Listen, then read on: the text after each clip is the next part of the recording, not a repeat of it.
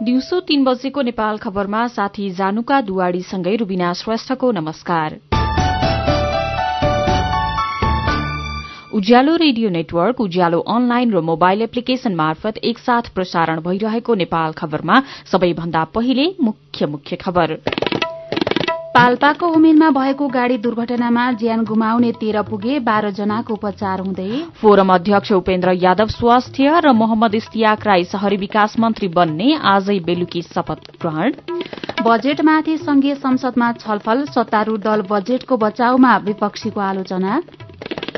स्पेनका प्रधानमन्त्री विरूद्धको अविश्वास प्रस्ताव पारित हुने सम्भावना बढ़्यो। सोशलिस्ट पार्टीका नेता सान्चेजलाई प्रधानमन्त्री बन्न बाटो खुल्ने र प्रधानमन्त्री कप राष्ट्रिय क्रिकेटमा कर्णाली प्रदेश र पुलिसको खेल रद्द। दुवै टीमले एक एक अंक बाँडे। नेपाल खबरमा अब पूरा खबर। पाल्पाको रम्भा गाउँपालिका चार हुमिनमा भएको बस दुर्घटनामा ज्यान गुमाउनेको संख्या तेह्र पुगेको छ।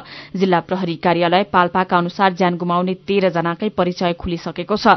दुर्घटनामा विष्णुमान बज्राचार्य उहाँका भाइ सचिन बज्राचार्य कृष्णमान साक्य क्षेत्रमान साक्य गीता बुढाथोकी कमला कार्की लोकप्रसाद ढकाल दुर्गा बहादुर सारू सुशील श्रेष्ठ देवेन्द्र प्रधान वसन्ती खाँड दुर्गा श्रेष्ठ र कृष्ण बहादुर बोहराको ज्यान गएको प्रहरीले जनाएको छ। सचिन बज्राचार्य र कमला कार्कीको उपचारका क्रममा अस्पतालमा ज्यान गएको हो। घाइते मध्ये दसजनाको युनाइटेड मिशन अस्पताल तानसेन र दुईजनाको लुम्बिनी मेडिकल कलेज प्रवासमा उपचार भइरहेको छ। सदरमुकाम तानसेनबाट रामपुर भ्रमणका लागि जाँदै गरेको लक्ष्मी बचत तथा ऋण सहकारी संस्था तानसेनका सदस्य चढ़ेको लु दुई ख नौ सात पाँच नम्बरको बस दुर्घटनामा परेको हो। संघीय समाजवादी फोरम नेपालले मन्त्री बन्ने दुईजनाको नाम टुङ्गो लगाएको छ। फोरमका तर्फबाट अध्यक्ष उपेन्द्र यादव र नेता मोहम्मद इस्तियाक राई मन्त्री बन्ने तय भएको हो। यादवले स्वास्थ्य तथा जनसंख्या मन्त्रालय र राईले शहरी विकास मन्त्रालयको जिम्मेवारी सम्हाल्ने गरी नाम टुङ्गो लगाइएको फोरम नेपालले जनाएको छ। यादव यसअघि उप प्रधानमन्त्री तथा परराष्ट्र मन्त्री बनिसक्नु भएको छ भने राई श्रम तथा यातायात मन्त्री बनिसक्नु भएको थियो। दुवैजनाको शपथ ग्रहण आज बेलुका राष्ट्रपति भवन शीतल निवासमा गर्ने तयारी छ। यो सँगै मन्त्री परिषद अब चौविस सदस्यीय हुनेछ। फोरमले पाउने एकजना राज्य मन्त्रीको नाम टुङ्ग्याउन बाँकी छ।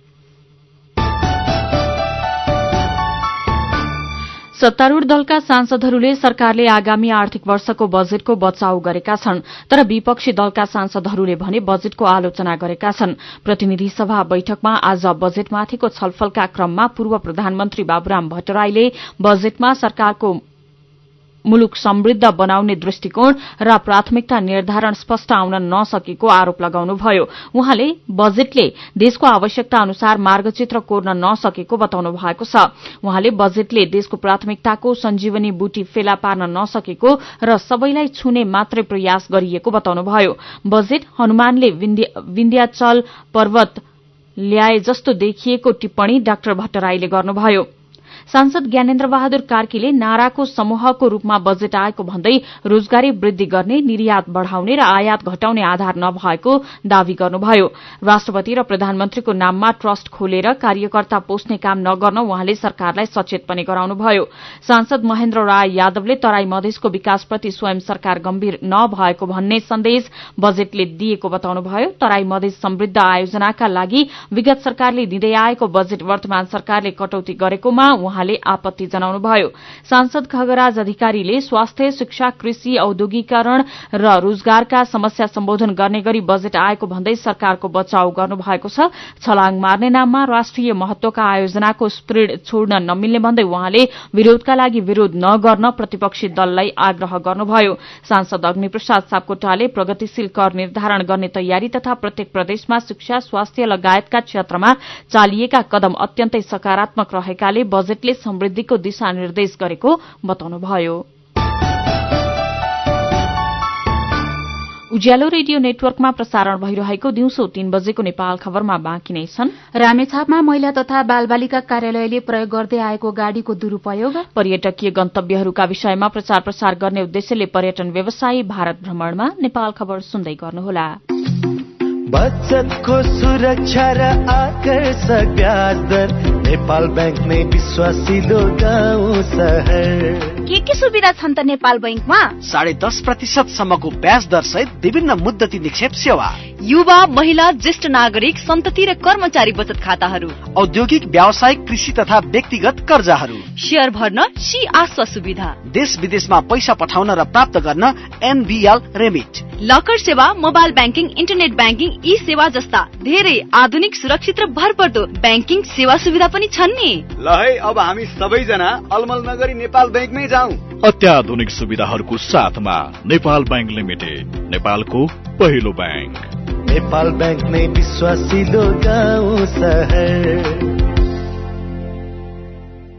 हेटौँडा सिमेन्ट गुणस्तरमा उच्च एक पटकको प्रयोग पुस्तौँ पुस्ता ढुक्का हेटौडा सिमेन्ट उद्योगबाट उत्पादित उच्च गुणस्तरको ओपिसी शक्ति ब्रान्डको सिमेन्ट प्रयोग गरी ढुक्क हौ सम्पर्क हेटौडा सिमेन्ट उद्योग लिमिटेड हेटौडा फोन नम्बर शून्य सन्ताउन्न चार बाह्र पाँच सय पञ्चानब्बे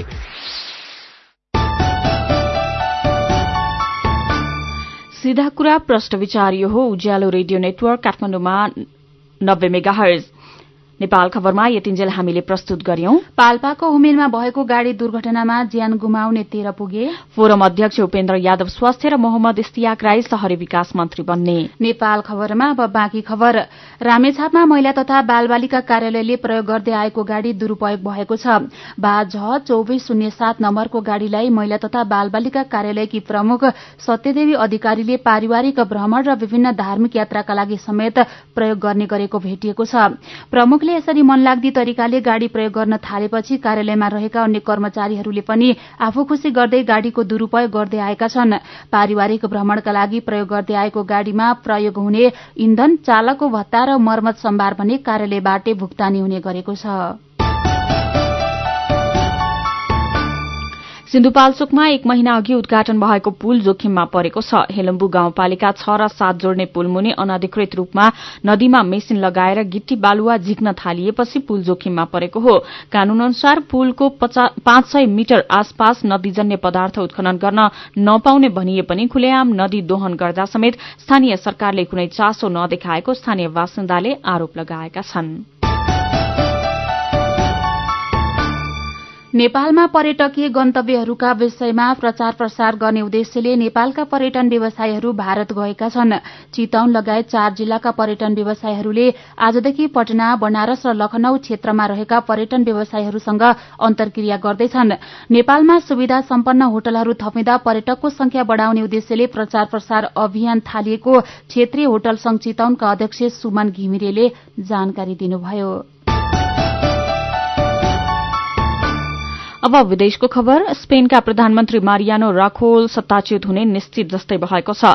मुख्य दलहरूले रखोल विरूद्ध अविश्वासको प्रस्तावमा मतदान गर्ने भएपछि उहाँ पदच्युत हुने निश्चित भएको हो। विपक्षी सोशलिस्ट पार्टीले पेश गरेको अविश्वास प्रस्तावमा वास्क नेशनलिस्ट पार्टीले पनि मतदान गर्ने प्रतिबद्धता जनाएको छ। संसदमा वास्कका पाँचजना सांसद छन्। सोशलिस्ट पार्टीका नेता पेद्रो सान्चेजलाई नेता बनाउनको लागि एक सय छयत्तर भोटको बहुमत आवश्यक छ। अविश्वास प्रस्ताव पास भए सान्चेजलाई प्रधानमन्त्री बन्नको लागि बाटो खुल्नेछ। सान्चेजले पीपल्स पार्टीको भ्रष्टाचार आरोपमा प्रधानमन्त्री रकोलमाथि अविश्वास प्रस्ताव पेश गरेको बीबीसीले जनाएको छ। नेपाल खबरमा अब खेल खबर। प्रधानमन्त्री कप राष्ट्रिय क्रिकेट प्रतियोगितामा कर्णाली प्रदेश र नेपाल पुलिस क्लब बीचको खेल एक बल पनि नखेली रद्द भएको छ। वर्षा र हिलोका कारण काठमाण्डुको मूलपानी खेल मैदानमा खेल्न योग्य नभएपछि कर्णाली प्रदेश र पुलिस बीचको खेल रद्द गरिएको हो। खेल रद्द भएपछि दुवै टीमले एक एक अंक बाँडेका छन्। यस्तै किर्तिपुर मैदानमा त्रिभुवन आर्मी क्लबसँगको खेल जित्न प्रदेश नम्बर एकले पैंतालिस ओभरमा दुई सय छब्बीस रनको लक्ष्य पाएको छ। लक्ष्य पछ्याउने क्रममा प्रदेश नम्बर एकले खराब शुरूआत गरेको छ। प्रदेश एकले ताजा स्थितिमा नौ ओभरको खेल सकिँदा दुई विकेट गुमाएर पैंतिस रन मात्र बनाएको छ। पहिला ब्याटिङ गरेको आर्मीले पैंतालिस ओभरमा नौ विकेट गुमाएर दुई सय पच्चीस रन बनायो। आर्मीका कप्तान विनोद भण्डारीले चौसठी रन बनाए। उज्यालो रेडियो नेटवर्कमा प्रसारण भइरहेको दिउँसो तीन बजेको नेपाल खबर सक्नु अघि मुख्य मुख्य खबर फेरि एकपटक पाल्पाको उमेरमा भएको गाड़ी दुर्घटनामा ज्यान गुमाउने तेह्र पुगे बाह्र जनाको उपचार हुँदै फोरम अध्यक्ष उपेन्द्र यादव स्वास्थ्य र मोहम्मद इस्तियाक राई शहरी विकास मन्त्री बन्ने आजै बेलुकी शपथ हुने। बजेटमाथि संघीय संसदमा छलफल सत्तारूढ़ दल बजेटको बचाउमा विपक्षीको आलोचना। स्पेनका प्रधानमन्त्री विरूद्धको अविश्वास प्रस्ताव पारित हुने सम्भावना बढ़्यो। सोशलिस्ट पार्टीका नेता सान्चेजलाई प्रधानमन्त्री बन्न बाटो खुल्ने र प्रधानमन्त्री कप राष्ट्रिय क्रिकेटमा कर्णाली प्रदेश र पुलिसको खेल रद्द दुवै टीमले एक एक अंक बाँडे। दिउँसो तीन बजेको नेपाल खबर सकियो। बेलुकी पाँच बजे काठमाडौँ उपत्यका विशेष र छ बजे देशभर प्रसारण हुने नेपाल खबरमा फेरि उपस्थित हुनेछौ। उज्यालोको मोबाइल एप्लिकेशन र उज्यालो अनलाइन डट कममा ताजा खबर पढ्दै र सुन्दै गर्नुहोला। नमस्कार।